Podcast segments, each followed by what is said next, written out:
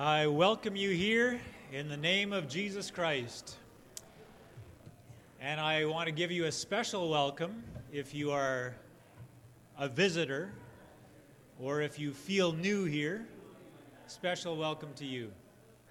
We're here to be reminded of the truth and encouraged to live it out. And we're also here to learn. And I was thinking, hey, it's almost time for the new school year. Maybe we'll learn a new song. Well, it might not be new to all of you, but we'll teach you a song, and for some of you, it'll be new. It's uh, a song that we'll play once for you, and then we'll sing it three times. And each time we sing it, it'll get faster.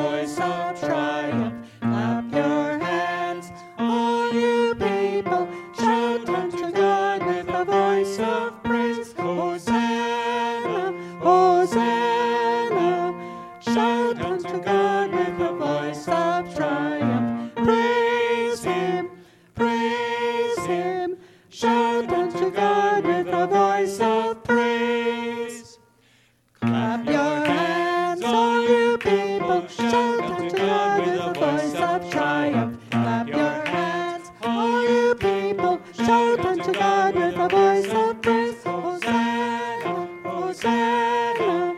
Shout unto God with a voice of triumph. Praise Him, praise Him. Shout unto God with a voice of praise.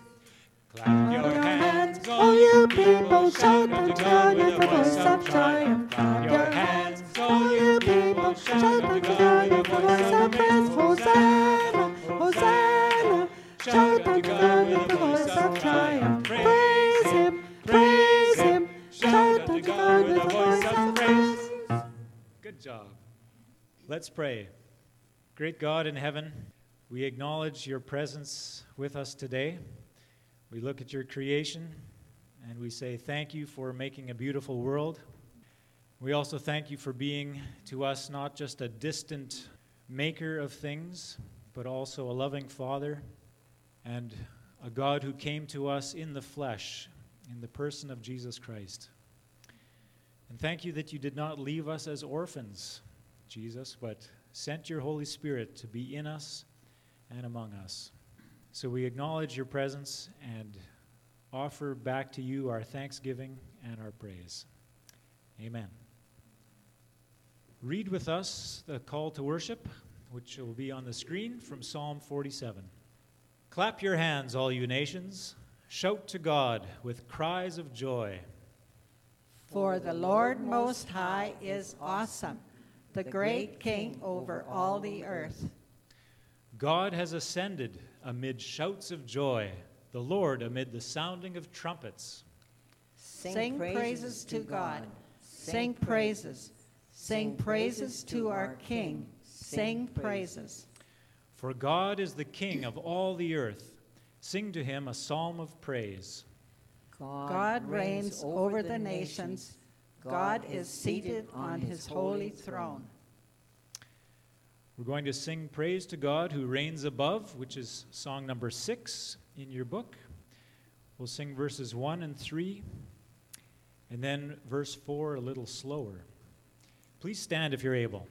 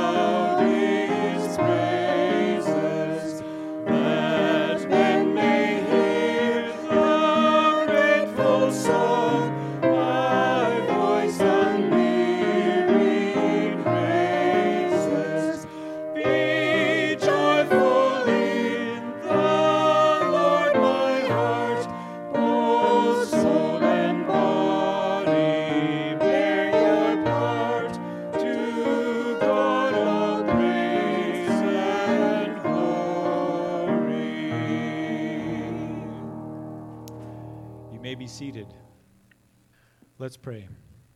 Oh God, we see your greatness, your power, your goodness, and we acknowledge that we ourselves are not that way. We have seen in ourselves selfishness and meanness, or simply apathy. We don't care as much about you or other people as we ought to. And so we acknowledge that we have need of your forgiveness, need of your power. And we thank you that you put before our eyes the cross, that we may see your love and your forgiveness demonstrated. And so we receive that and we thank you for it. In Jesus' name. Let's sing number 185, just the first two verses.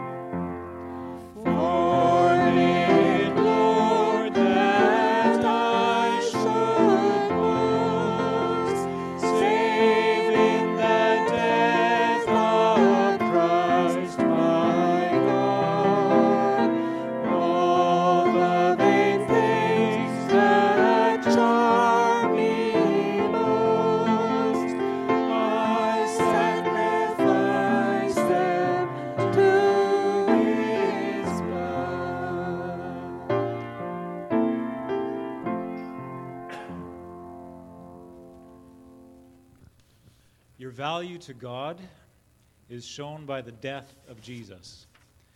He treasures you, He wants to build you up.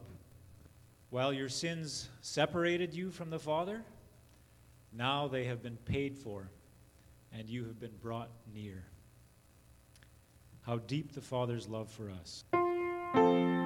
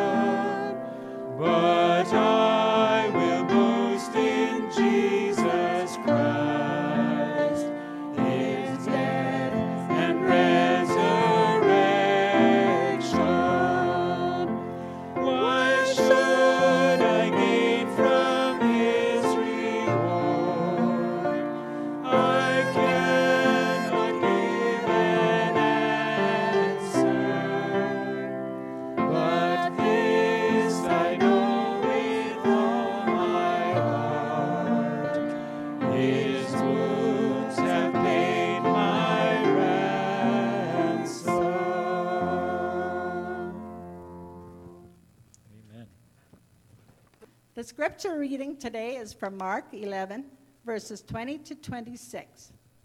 In the morning, as they went along, they saw a fig tree withered from the roots.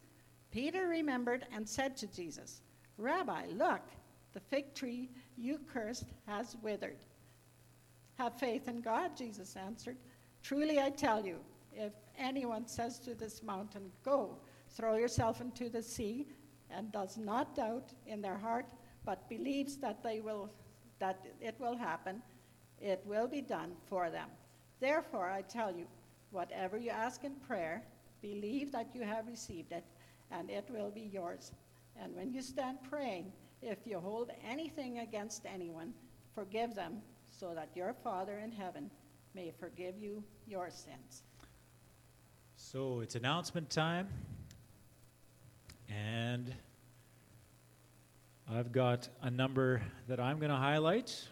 And if you have one that you need to make, uh, you can wave for a microphone. I'm going to start with an announcement about next Sunday, and we'll work our way back. Next Sunday, if I'm correct, we are starting with Children's Church, not next Sunday. That's two Sundays from now. Just like I said, we're starting way out there and working our way back. Okay, so two Sundays from now, that's September 11th. Okay, so that'll be the start of Children's Church, and that happens during the service. Now, I have an announcement about tonight. So, does anybody have something in between two weeks from now and tonight? All right. Tonight, a get together at the Gunthers. Lyndon and Dakota are, are hosting tonight, and they're happy to have us all. But if you want to sit down, you'll have to bring your own lawn chair. So, plan for that. Bring your chairs for tonight to Lyndon and Dakota's. And the other thing that's for today is notes for Travis and Rosie. If you want to send a word of encouragement to our missionaries in Paraguay, or maybe a little bag of gummy bears or something like that, you can put it in the shoebox after the service, and we'll get it to them. Uh, the reason why today is the day is because today we get to see uh, my brother Rolf, who's going to be packing it up and taking it along in a couple weeks. Well, actually, it's not a couple weeks, it's like a week and a half from now. And Evelyn will be going as well. So if you do have a really last minute thing to send to Travis and Rosie, you could give it to Evelyn. Then let's pray together. Thank you, Jesus, for being our Savior and also for being our advocate, for interceding for us with the Father. And Holy Spirit, thank you for your interceding as well. Even when we don't have the words, you, you know what we need, and you, you provide all good things that we need. We thank you today for progress in our process for calling deacons. We thank you for the willingness of Gordon Christine to serve in that way, and for the opportunity we have to discern and affirm in the weeks to come. We thank you for the ways that you've helped Travis and Rosie be faithful where they are in speaking your word and loving those around them. And we thank you for the opportunities you give us to be faithful in our relationships and also in our service to you. Thank you for the start of Children's Church coming up. and all the other ways that we get to serve this fall as different programs begin. And we pray for your blessing for all of those Sunday school, as well as Kids Club. And we thank you for the opportunity also to go out and to serve elsewhere. And we as a congregation send out with our blessing those students who are moving, perhaps to university or college, or Emily to Australia to work on a farm. We also send out with blessing Betty as she goes to Saskatchewan. And we send out with blessing Evelyn with the Paraguay prayer team next Monday. We thank you that you are with all of them as they go and that they are in our hearts as well so that we can remember them in prayer. And for those who are not going far but are starting on something new very soon, our teachers and our school staff, our students, we pray that you would give them what they need to thrive as well. And we pray for health. We pray for the health of Russell and Shannon's household and for others that we're thinking of now. Thank you, Jesus, that you are at work in their lives and in ours. We give you praise and glory. Amen. And now we get to invite Lyndon to come preach. Looking forward to hearing the word through you. Bless you. All right, good morning. Um, so, I am Lyndon Gunther. Many of you already know who I am and have probably heard me uh, come up here and speak at some point in the past. Uh, but for the few of you who don't, uh, as I said, my name is Lyndon Gunther. I am a tre- uh, teacher at Treeherne Elementary School, and I am going into my seventh year of teaching now. And last time I was up here, I preached on uh, the title of the sermon was called Lessons from the Classroom. And it, uh, it kind of took the the things that I've learned uh, being out in the classroom and uh, interacting with students and in, in education and made applications to what I see here in church. And um, I remember I concluded that sermon by saying, I think next time I'm up here and I'm preaching, I'm going to do a part two because there was still a lot that, that I felt I wanted to cover. And now I'm up here preaching, and I am not doing lessons from the classroom part two. But I am going to take some of those things that, that I've learned and, and at least apply them here today.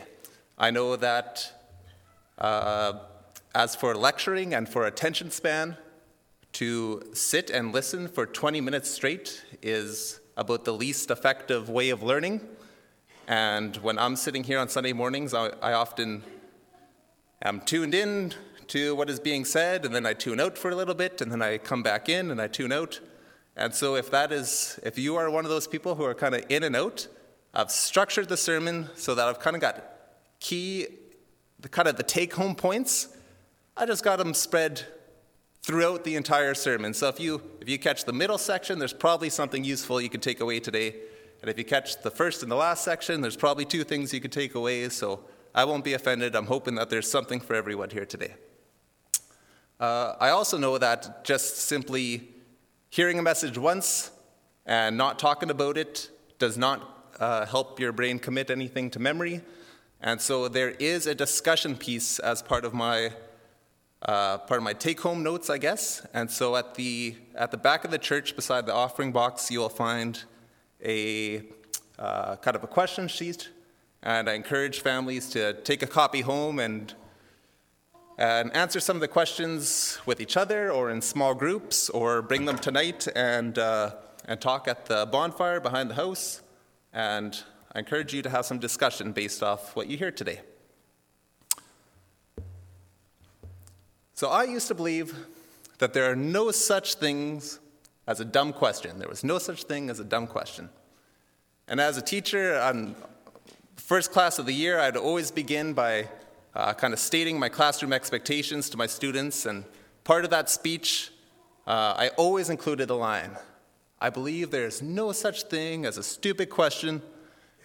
And I would say this because, what is this? There we go. Uh, I would say this because I do want to encourage questions. I don't ever want a student to feel embarrassed or ashamed for not knowing something.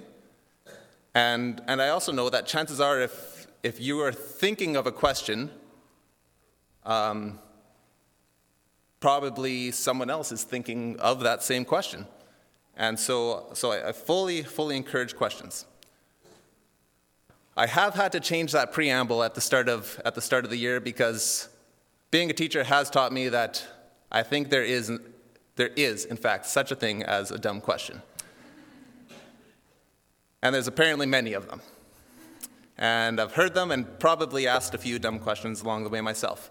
But I do maintain that when someone is genuinely searching for an answer, that then there's no such thing as a dumb question. If you're, if you're out there and you're asking a question, um, wanting to know, uh, yeah, there's no such thing as a dumb question.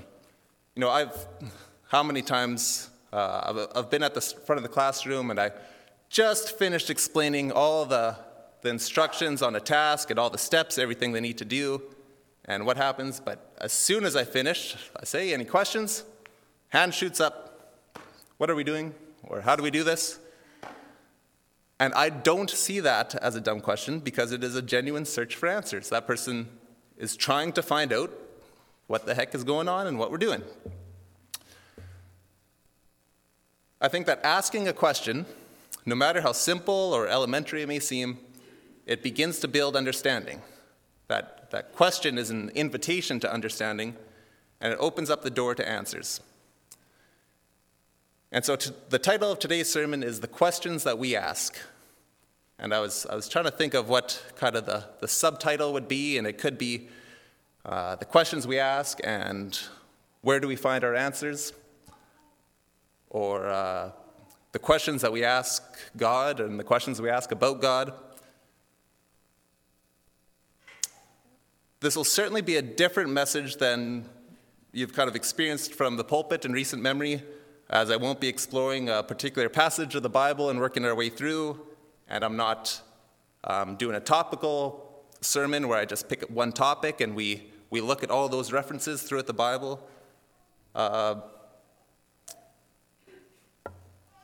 but rather, you're going to kind of join me on a journey that I've taken. Uh, and my hope is, is that you just walk away from here ready to ask questions and discuss answers with your with your fellow believers in Christ as, as well as those who have yet to come to know Him. And so, my source of material for today comes from the people around me.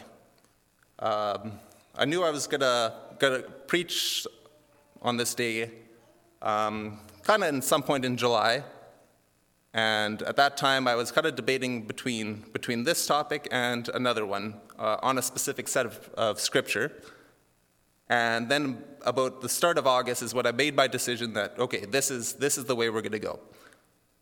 And so right from then, I started writing down the questions that my kids were asking me because they constantly ask me uh, questions about God. And, and so all of the questions that, that I list that they've asked were com- completely unprompted. Just, they just happened to ask me, and I made sure to make note of, uh, of that question. And then there's a few questions uh, as I prepared for this sermon where I asked a list of people. I, I asked uh, people older than me and younger than me and at different walks of life. Uh, and I, I asked them, What are your questions that you have? What are the questions that you ask God? Or what are the questions that you have about God? So, what are your questions? Yeah, the questions you ask God and the questions you ask about God. And so today we're just going to be examining those questions, uh, the ones that my kids ask, uh, and, and some of the answers that I, that I gave. Uh, we won't answer all of them, but we will explore them a little bit.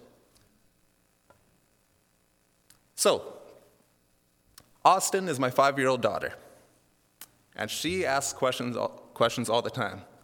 And Many of those questions come during bedtime when I'm supposed to be tucking her in and she's trying to stay up as late as she can, so she asks me questions. And so at the start of the month, while I was tucking her in, she asked me, Is heaven in the sky? Is heaven in the sky? And then a couple minutes later, she says, How come we can't see Jesus? So these are, these are questions that, that come from a five year old level. Is heaven in the sky? And how come we can't see Jesus? And those are great questions. And I want you to think for a moment about what your answer, what, what are your answers to these questions? But then factor in how would you explain that to a five year old? How do you take your answer that, of, yeah, if you were asked that question, how would you answer it? But then how do you explain it in a way that a five year old can understand and, and get something out of it? And I think the answers we give to these questions can be very different depending on our audience. Our uh, explanation or our answer might change somewhat if we're talking to I mean, a child versus an adult, but also a person who is brand new to the faith and someone who's more experienced in the faith. And so our answers might actually change. It was this spring, actually, when my kids hit me with the question on the drive to church where do babies come from?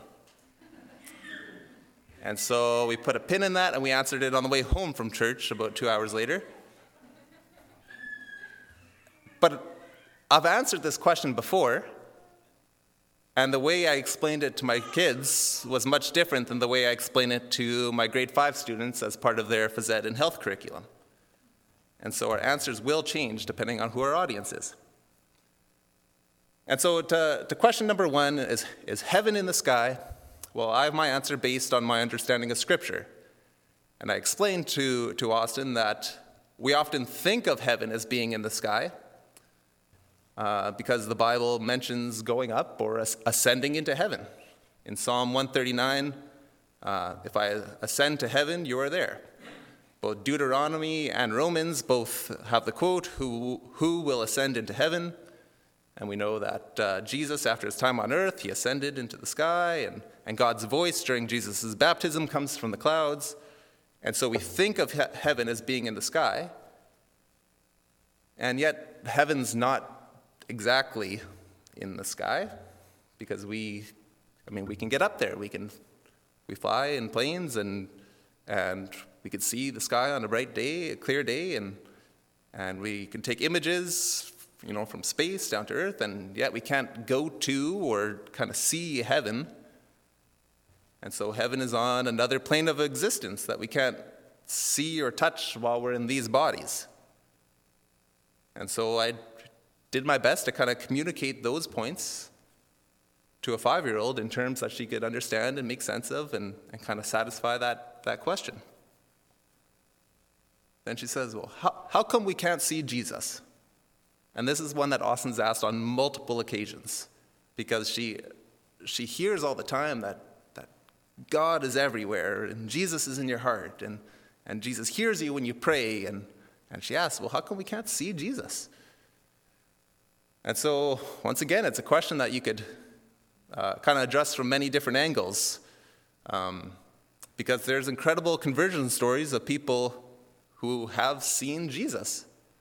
Right? There's stories of, of Muslims in the Middle East who have had Jesus ministered to them in their dreams.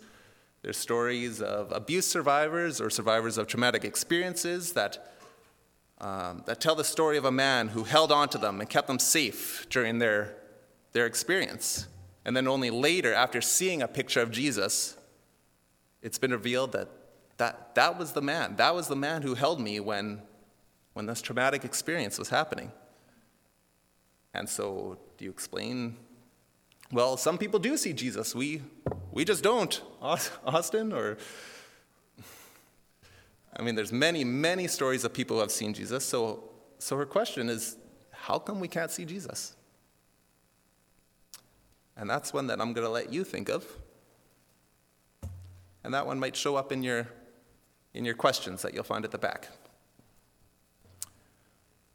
Then I've got Asher, seven years old.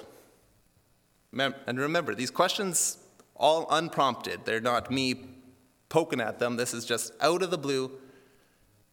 Asher comes up to me and says,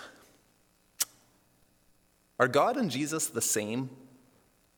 And I think, I think that, if I can recall, whenever in our, in our household, if you ever hear the comment, oh, so and so is the best at something, so and so is the best, you know, I'm, I'm the best basketball player, he's the best video games, uh, the boys always speak up and say, nope, God's the best, and Jesus. and, and it's always, it always comes out like that. And so Asher asks this question Are God and Jesus the same?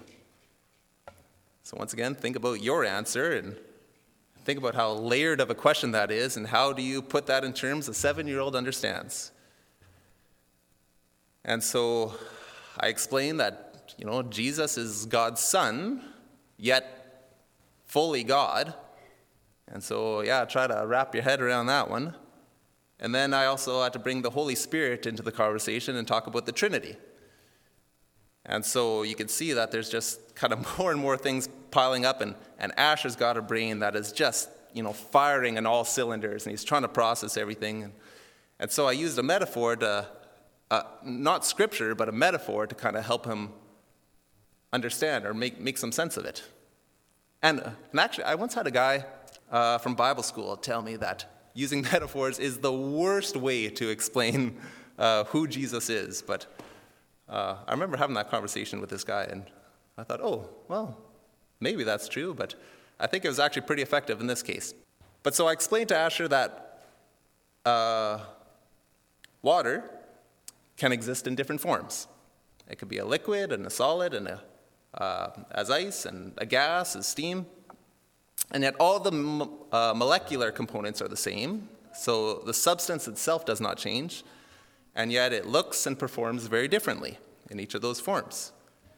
Um, and you use water in each of those forms in different ways. So they're all water, and yet we use and experience them uniquely in all three forms. And I just kind of said that God, Jesus, and the Holy Spirit kind of work in the same way.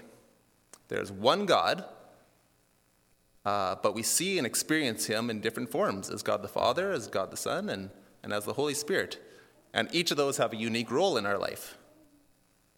And Asher was very content with that answer. He was happy with that. So then Levi. Levi is nine years old. And, and uh, one day, once again, I'm getting ready to tuck him into bed. And uh, we, we talk about how, you know, God is all powerful and all knowing. And Levi says, well, since God plans everything, then he planned to create Satan. Why did God create Satan? And so, as I work my way up through the ages, it only takes a nine year old's question to get you know, go way beyond my ability to find an answer. And, and that was just him getting started. And so when Levi asked this question, we kind of began a Bible study together, and we, we found scripture mentioning how Satan and his angels were cast out of heaven. And we explored uh, the passage in Job where Satan and, and God actually have a conversation with each other. And, and what Levi kept coming back to was this point that, that God is all knowing and so he, he knows what is, what is going to be, he knows what we're going to do. And this led to questions about, about predestination and, and free will. Because he says, you know, if God knows exactly what we're going to do, then we're all just basically robots programmed to do what, what, what God planned.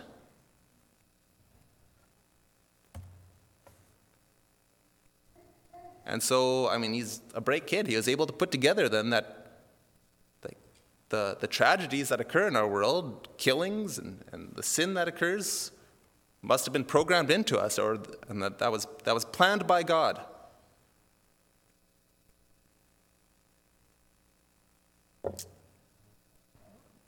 The purpose of this, uh, why I included this in the sermon, isn't actually to try to attempt to answer those questions, but rather to, to ask you another one, and that is how do we answer a question to a new believer when they ask a question that we ourselves are struggling with.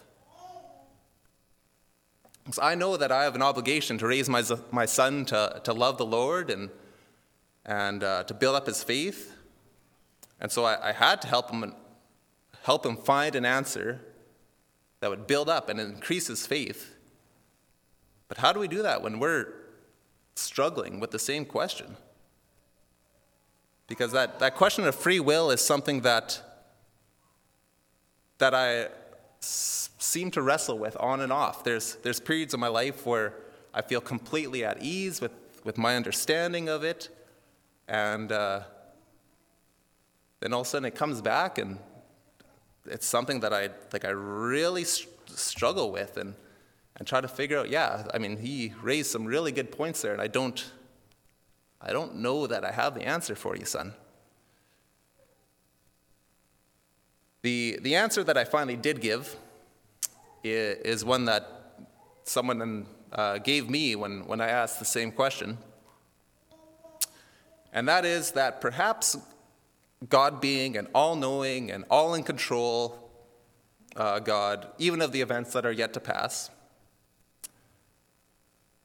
and my free will or my ability to choose what action I'm going to do, those are not mutually exclusive. And so I'll read that again. Perhaps God, being an all knowing, all in control God, and my free will, my ability to choose what, what I'm going to do, perhaps those are not mutually exclusive. So, what does mutually exclusive mean? Well, I've heard before, you know, can, can God create square circles? Or can, can God create circles with corners? Can anyone create circles with corners? I, I think the, the question comes from if God is all powerful, then he can do anything, and, and so can he create a circle with corners on it? And the answer is no, because by definition of what a circle is, it, it simply cannot have corners. The, the definition of what a circle is states it can't have a corner, otherwise it changes and is no longer a circle. So a circle and a circle with corners are mutually exclusive. They, they cannot, you cannot have something that is both. It is one or the other. It cannot be both. And so perhaps God being all knowing and all in control, and my free will, my ability to choose what action I'm going to do, those are maybe not mutually exclusive. Maybe they are not two opposites, as, as I often want to believe, but rather, maybe both can be true. Maybe I do have total free will and choice of what I'm going to do, and I'm not programmed to do it. And maybe God knows exactly what I'm going to do, and He's given me the choice to do it. So that's the answer I gave Levi. If he is anything like me, he's got to revisit that question again and often. So I also want to spend a couple minutes just talking about where do we go for our answers. In the case of my children, and I'm sure those of you that have kids, your children, I mean, they go to their parents. And as a parent, I need to be honest and at times answer, I don't know. I don't know the answer, but I'd like to help you find it. But as we go as we grow older, where do we turn for the questions that we ask God and the questions that we ask about God? Well, I think the obvious answer is scripture. God's word provides the answer to so many of life's questions. And as I stated when I gave the, the answer to Austin's question, is heaven in the sky? I use scripture as my, as my starting point. And same thing with, with Levi's question about creating Satan. I mean, we went straight to scripture. But there is a warning there, and that is that God's word should be read and then discerned, as in we should read a passage and pray for understanding on what is being said. I think far too many times uh, we see examples of people who who choose what they want to believe and then grab their Bible and look up a, a, a, passage to prove what they already believe. And I think of, I mean, I saw this, you know, especially during the course of the pandemic with, with vaccine mandates or, or different things like, I don't know, see your stance on tattoos or, or maybe what is considered sin or not sin, and, and people bust out their Bible and they know exactly what they want to believe and they say, Here, there's my proof right there. And then someone else who has a completely opposite stance pulls out that same Bible and flips over to a scripture and says, See, there's my proof right there.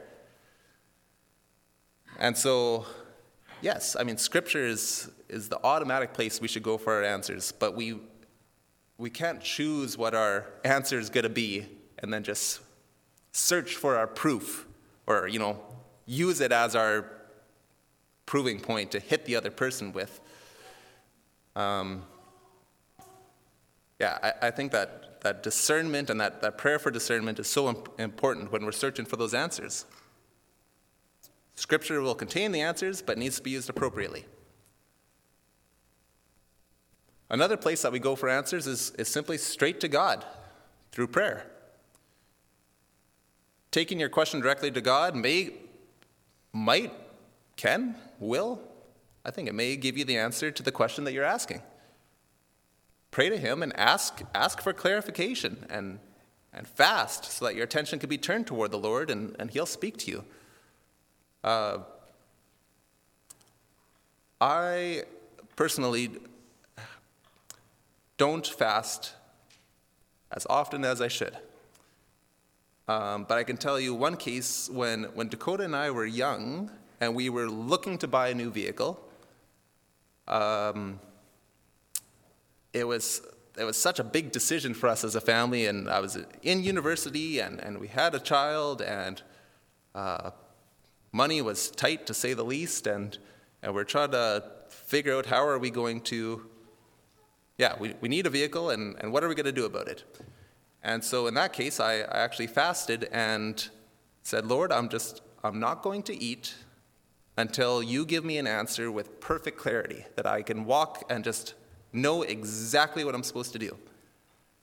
And so that's what I did, and eventually it, it turned out, and I uh, just remember, you know, every time I felt hungry, I would just pray that prayer again. And, and what am I supposed to do, Lord? I'd turn my attention towards God, and, and it, was, it was constantly on my mind until all of a sudden, I just knew what I was supposed to do. And so I could eat, and I went out and we, we bought the vehicle, and it was good to us for many years, and everything worked out. And I'm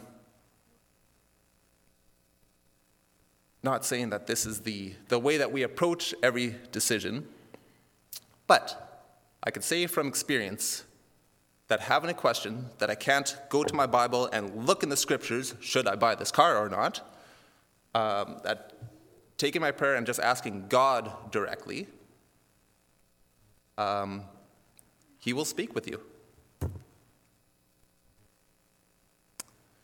Another place we go for answers is the wisdom of others. God instructs us to fellowship with one another, and He speaks through fellow believers. And so when we have questions, talk to one another and seek counsel from one another and be vulnerable with one another but show discernment. What if that other person is struggling with the same question, just like I was with, with Levi's question? Or, or what if that Christian individual that you look up to and, and talk to is, is under heavy attack from the en- enemy and, and experiencing doubts in their faith right when you ask them?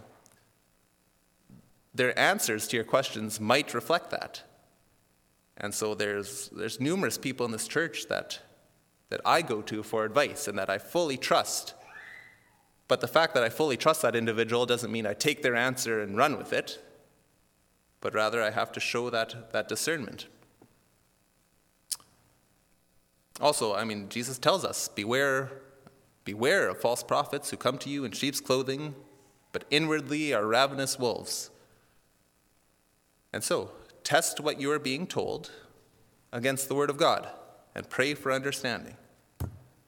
That, that discernment piece shows up wherever we go, wherever we ask. And where else do we go for answers? What about when we don't even know where to look in Scripture? Right? I have a question about the Bible, but a book that's thousands of pages long, I don't know even where to begin my look at times. And what about, uh, you know, I, I don't hear God's voice. I don't have someone to ask. Well, if you're the majority of the world, you'll turn to the internet. And I've heard the saying before don't be Google for God, meaning don't use your computer as your source of material for, for building your theology. And I certainly agree with that. But the reality is that many, many individuals are doing that very thing. And a society which has Google at their fingertips uses Google to search for answers. They type in a question and, oh, I've got my answer, now I know. And so I'm faced with the reality that, that we, we here in this building, we do that. Me preparing for this sermon was looking for my Bible verses, and so a quick Google search could get me there quickly, and so we do that. And so we have to do it safely. We have to use discernment. And so discernment shows up every time we receive an answer uh, to our questions about God, we need to use discernment, and especially while on the internet, because anybody can write something on the internet and it will appear as an answer on a Google search. And I actually have a funny story about this. When I was in, uh, I think it was grade 11, it was history class with Mr. Samuels. He wasn't there that day, and so he gave us an assignment of as five or so questions on Canadian history that we had to had to look up and fill the answers in and and uh, the substitute teacher gave it to us for that day and we just went to the computer lab and we're researching these questions. And uh, i'm sure many of us know what wikipedia is and for those those of us who don't know wikipedia is kind of a an online encyclopedia where anybody can edit it. And and they do a actually a pretty solid job of when someone edits an article on Wikipedia, you're supposed to list your sources, and so that the, the checkers on Wikipedia can check to make sure that no one's just adding anything. Um, but especially on an article that isn't very popular or, or hit very often, uh, sometimes those articles don't get checked for quite a, a period of time. And so I can make an edit, I could write something on there for everyone to read, and it might be days before anybody picks up on it, catches it. Well, I knew in grade 11 history that even though we were not supposed to use Wikipedia as a source, my classmates were going to do it. And I knew that they would all start at question one, work their way down to question two and three and four and five. So, me being the prankster that I was, went straight to question three as soon as I got to the computer lab opened up Wikipedia, searched for the very thing that was going to be, uh, that appeared in the question, and just started writing. And I did that for question four and question five. And some things were just subtle changes, as in, like, this is mostly true, but you're going to get the details of the question wrong. And some things were outrageously changed.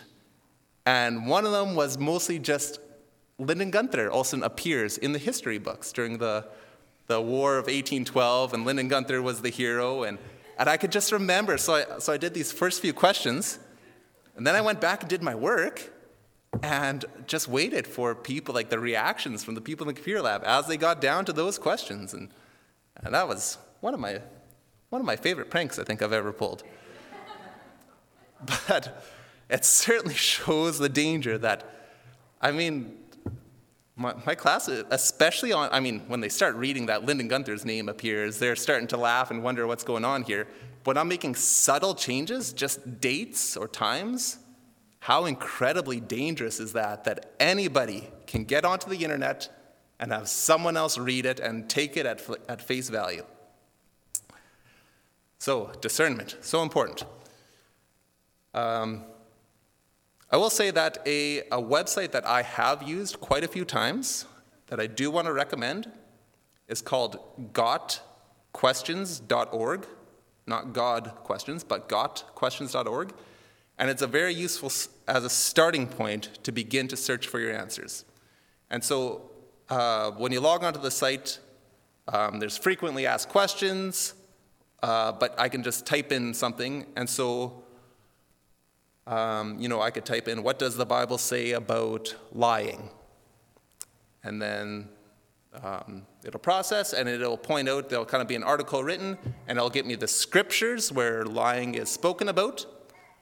Um, but not just, you know, here's the scripture, here's the scripture, here's the scripture, but it will provide a summary answer, which means that somebody is taking, uh, you know, this is how I interpret what is being said. And so there is an interpretation there.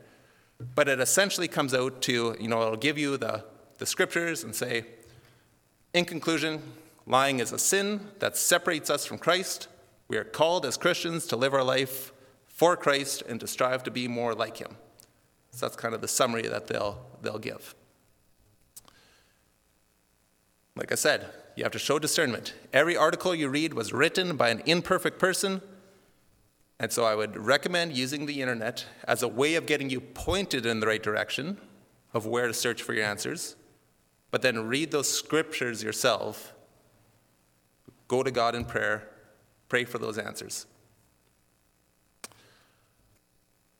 A final point on that, that website, and to, to show how prevalent it is and how, how people are using it, uh, it was updated today. I checked. There's over 702,000 unique questions that have been typed up and answered on that site. And not to say that, and many of those questions have been clicked on and viewed thousands of times each. So these are probably non believers and believers alike who are going to the internet to ask questions. So, millions of people searching for answers, and, and that's the way that they know to find answers, or that's where they go.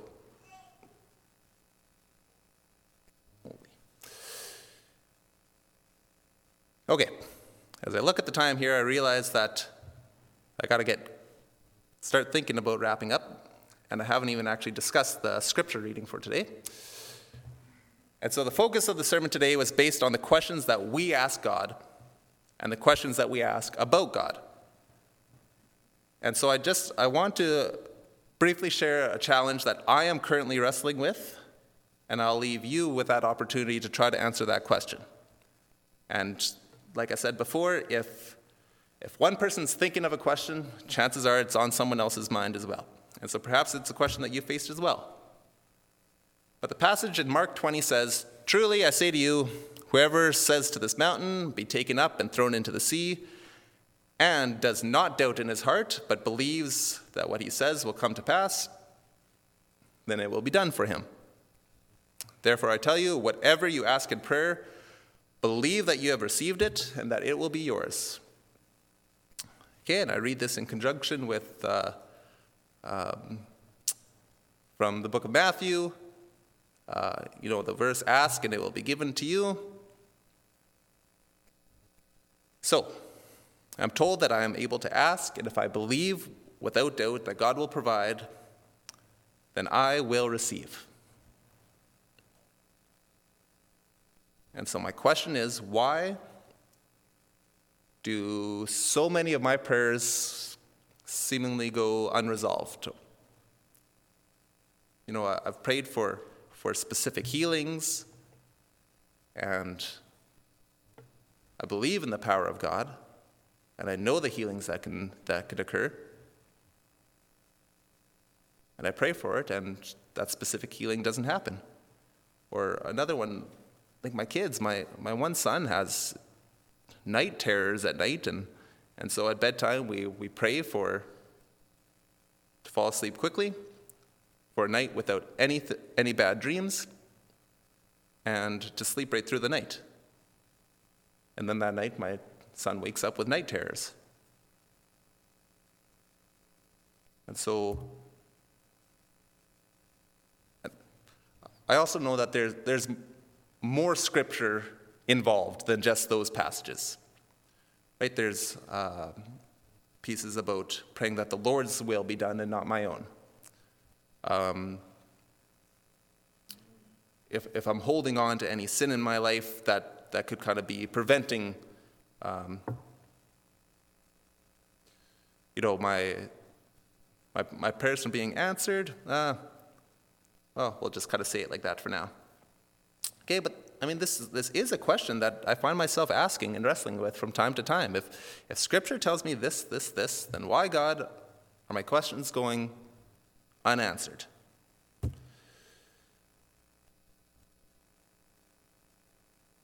I left that one in the, uh, in the notes that are at the back of the church.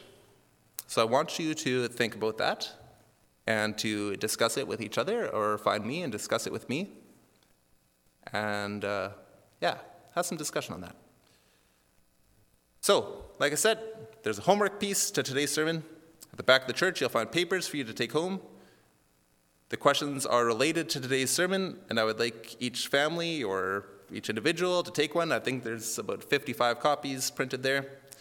And so take home a set of questions, attempt to answer them, but uh, discuss them with each other, either as a family or in your small group, or like I said, tonight at my house when we have a church get together. I'm, I'm always fascinated with the question of why do I believe what I believe? Because I think that some of the things that I, I I hold to be true are just based off of tradition, because that's just what, like, do I believe it because that's what mom and dad told me, the end? Or is it off misunderstanding and I misinterpreted something? Or do I believe it because I've checked it against God's word and prayed for discernment and I truly hold it to be true? And I think that dis- discussing these questions out loud kind of helps check okay, why, why do I believe that? Why do I take that stance? And am I willing to wiggle my stance after praying for discernment? Um, yeah, I also think with those questions, like I said, I think that if one person asks a question out loud, he's only voicing what many others are already thinking. And so chances are that some of you might have asked some of the same questions that appear on that, that worksheet or, or some of the same questions that I posed up here today. And I think a discussion on those questions could be good for a number of people. And so I look forward to hearing all the discussions that arise. Thank you. Our closing song in response is really quite a big statement. But like a lot of songs we sing, it, it's kind of aspirational. It's what we hope and what we aspire to, what we uh, sometimes wish was true. And that's song number 366 I Surrender All. So even when we don't have all the answers, can we still submit to the will of God? So 366, we'll sing the first three verses and then pause for the benediction.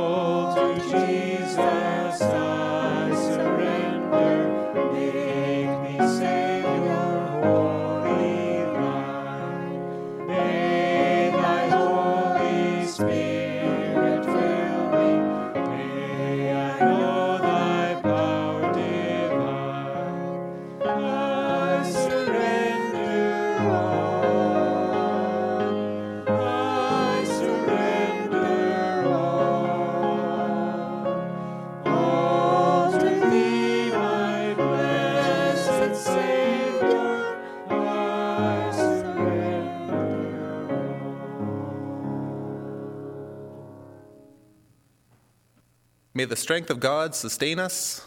May the power of God preserve us. May the hands of God protect us. And may the way of God direct us. May the love of God go with us this day and forever. Amen.